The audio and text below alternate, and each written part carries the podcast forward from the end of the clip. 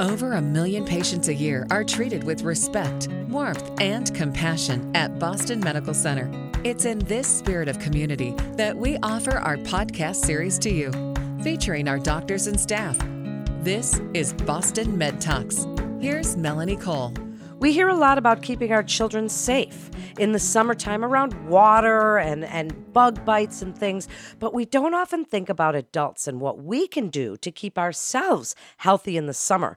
My guest is Dr. Jonathan Berz. He's a general internal medicine physician and director of the Preventive Medicine Residency Program at Boston Medical Center. Dr. Berz, if we had to start with what you feel are the most important aspects of summertime safety and summertime health for adults, what would that be? Well, I mean, I guess first of all, the summer is obviously a wonderful time to be outside and to exercise and to start to, you know, kind of do from, to do some preventive medicine. Um, but but while being outside, um, you know, as sort of you've alluded to earlier, just taking some common sense precautions. I mean, first of all, um, the sun and sun exposure. And and so really, uh, anytime you're out in the sun, um, really you can even start by just doing it every morning. Is putting on sunscreen um, with at least an SPF of 15, um, and that can be either chemical sunscreens or the the barrier sunscreens with zinc. Um, so sunscreen is one big one. Um, you know, being uh, wary of the heat and the humidity. So you know, some days uh, when the humidity is lower and the heat is lower, obviously you're going to be lower risk for overheating and dehydration, but you know, as we're getting into August here and the humidity is rising, uh, you're you're uh, you're higher risk for overheating and dehydration. So, you know, just generally being mindful of what the temperature is, and then um, if you're going to be exercising outside, um, you know, doing it in the cooler times of the day. So, uh, you know, ideally in the morning if you can, um, or in the evening, and then making sure you're well hydrated. And, you know, one tip I give you know, whether you're out working in the heat because it's your job or you're going to go out for uh, you know, some exercising in the heat is, is actually pre-hydrating. So um, uh, drinking plenty of fluids up uh, in the hours before you're going to be outside can really help uh, prevent dehydration as you're out there. So important, really, all of those points. So let's talk about some of the things that, when you just mentioned about SPF, we were never really aware of the risks. If we're boomers or older, if we're using sunscreen now, as you recommend, are we decreasing the risk from the damage we did at a younger age, or is the damage already pretty much done? So my understanding of that, I'm not, not a dermatologist, is that no, we it's not too late to prevent more damage from being done. Um, you know, even if you're 34 years old and you spent your your childhood in the sun, um, it's definitely not too late. You should definitely be using a sunscreen every day. Um, and again, you know, minimum of 15. Ideally, I think you know 30 or a little higher is even better. And um, and that's been shown to prevent not only sort of the aging of the skin. I think for a lot of people, it's it's the looks that probably motivates you more than the the scare of skin cancer. But the aging of the skin really is pre- prevented by the sunscreen. But also, yeah, the risk of skin cancers is lowered by the daily use of sunscreen. And so that's even on days know, I recommend it even on days when you're just going to be doing your usual stuff. You know, not not necessarily days when you go to the beach. Obviously, you're using sunscreen those days, but you know, days when you're walking to work and you're walking to work, you're outside exposed to the sun. Um, so really, it should be part of your daily practice, like you brush your teeth in the morning. Um, your dermatologist would say, put on your sunscreen every morning.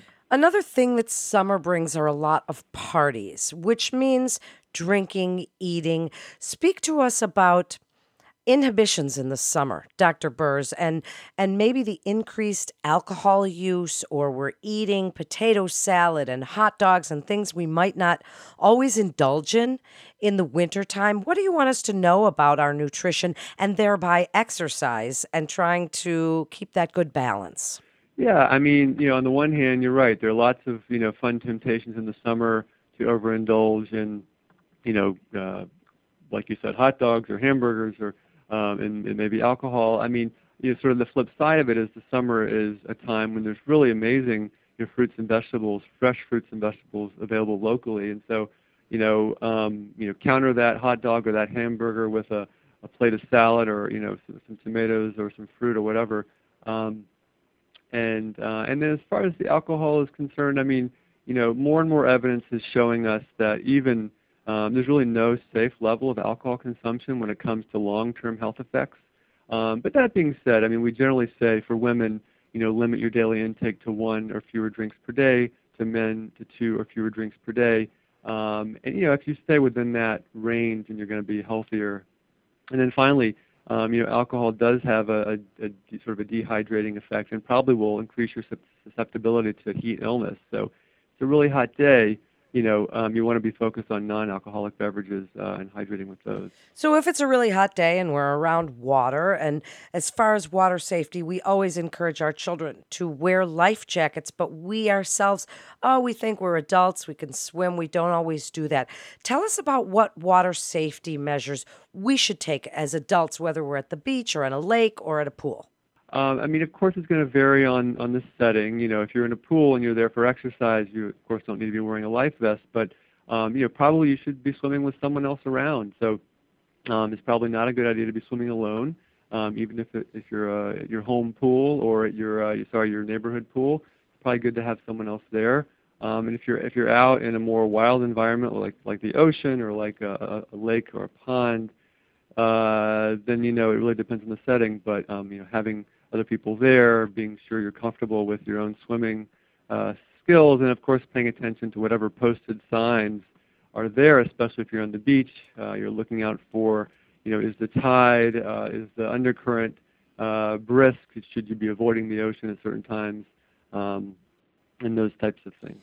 So now, what about things like bug bites? And there's ticks, and we should be giving ourselves tick checks. And, you know, there's all kinds of things flying around in the summer. What would you like us to know about the importance of doing those preventive things? Sure, yeah.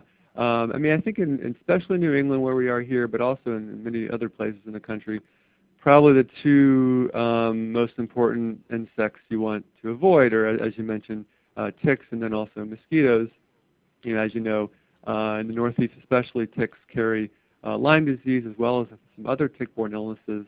Um, and then mosquitoes, of course, uh, in addition to the uncomfortable bite, which is you know a minor issue, um, there are some mosquito-borne illnesses such as West Nile, um, and then the less frequent, more rare Eastern equine encephalitis. And so, you know, taking some common uh, sort of common sense preventive measures is definitely something you should do. Um, you know, the first thing would be uh, uh, using, um, if you're going to be out in a woodsy place or a place where there's more ticks, more mosquitoes, um, using an insect repellent. Uh, and really all insect repellents are not created equal. So uh, the CDC and others who've looked at this would say DEET is, is the most effective uh, insect repellent. Um, and generally speaking, if you're out in a, you know, in a field, in the woods, or at a time of day when there's lots of bugs, you want to put a be applying DEET to your skin.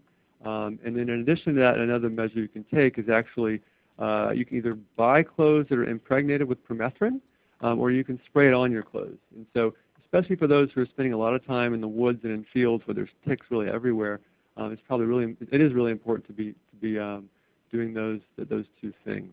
Um, and then you you did you mentioned tick checks, and um, this has even been studied a bit about how to prevent Lyme disease. Um, and so coming in after you've been out in the woods or in the field for the day, uh, checking you and your family for ticks, and they can be as small as a sesame seed. They can be very small. Um, and then looking at your clothes, ideally you're wearing light-colored, clo- light-colored clothes. You can see the ticks better that way. Um, and some people would even say take those clothes and put them in a hot dryer for just a few minutes, and that'll kill any ticks that are on them. Um, and then, of course, if you do find a tick on you, it's you know, not to panic. Um, it takes ticks uh, really up really about 72 hours, three days before um, they can transmit Lyme disease. So if you find a tick on you, um, you know, if it's crawling around, you just take it off, kill it, no problem. If you find a tick on you that's embedded, you want to try to figure out how long it's been on you. Um, if it's been on you uh, 36 hours or less, it's very, very unlikely that you will have uh, been transmitted a Lyme disease, so you can pluck it off with some tweezers.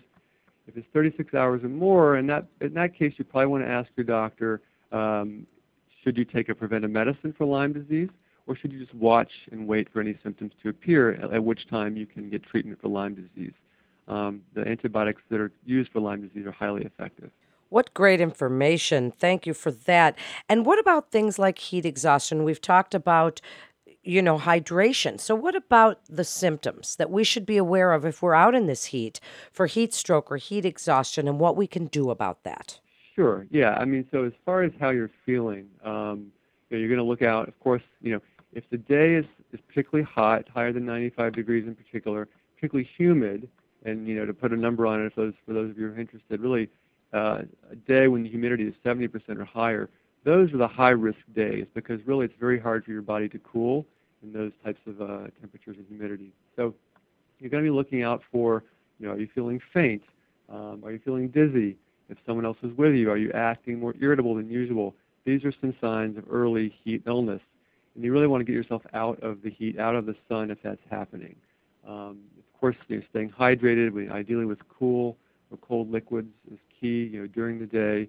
Um, and if you are exercising or working outside, just making sure you're taking frequent breaks um, where you're hydrating, getting out of the sun. Um, you know, even you know, uh, getting cold towels, using ice, and placing them around your neck, around your body can help cool you down. Um, so, so those are some some kind of common tips I would use. Um, and you know, because you know, heat illness can be very dangerous and potentially life-threatening. So you really want to pay attention to those uh, to those symptoms. It's great information as we wrap up. Give us your best advice, what you think are the most important bits that we've talked about today that you want people to know about staying safe, staying healthy in the summer, and using that great summertime to really encourage exercise and healthy eating and to, to get us healthier.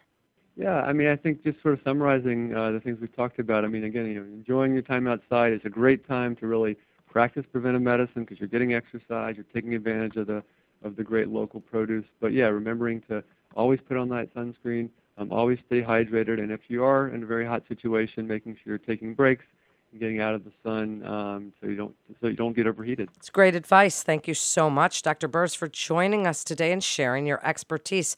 And that wraps up this episode of Boston Med Talks with You're Boston welcome. Medical Center. Head on over to our website at bmc.org for more information and to get connected with one of our providers. If you found this podcast informative, please share with your friends and family. Share it on your social media so that we can all get this great information together. And be sure to check out all the other interesting podcasts in our library. Until next time, I'm Melanie Cole.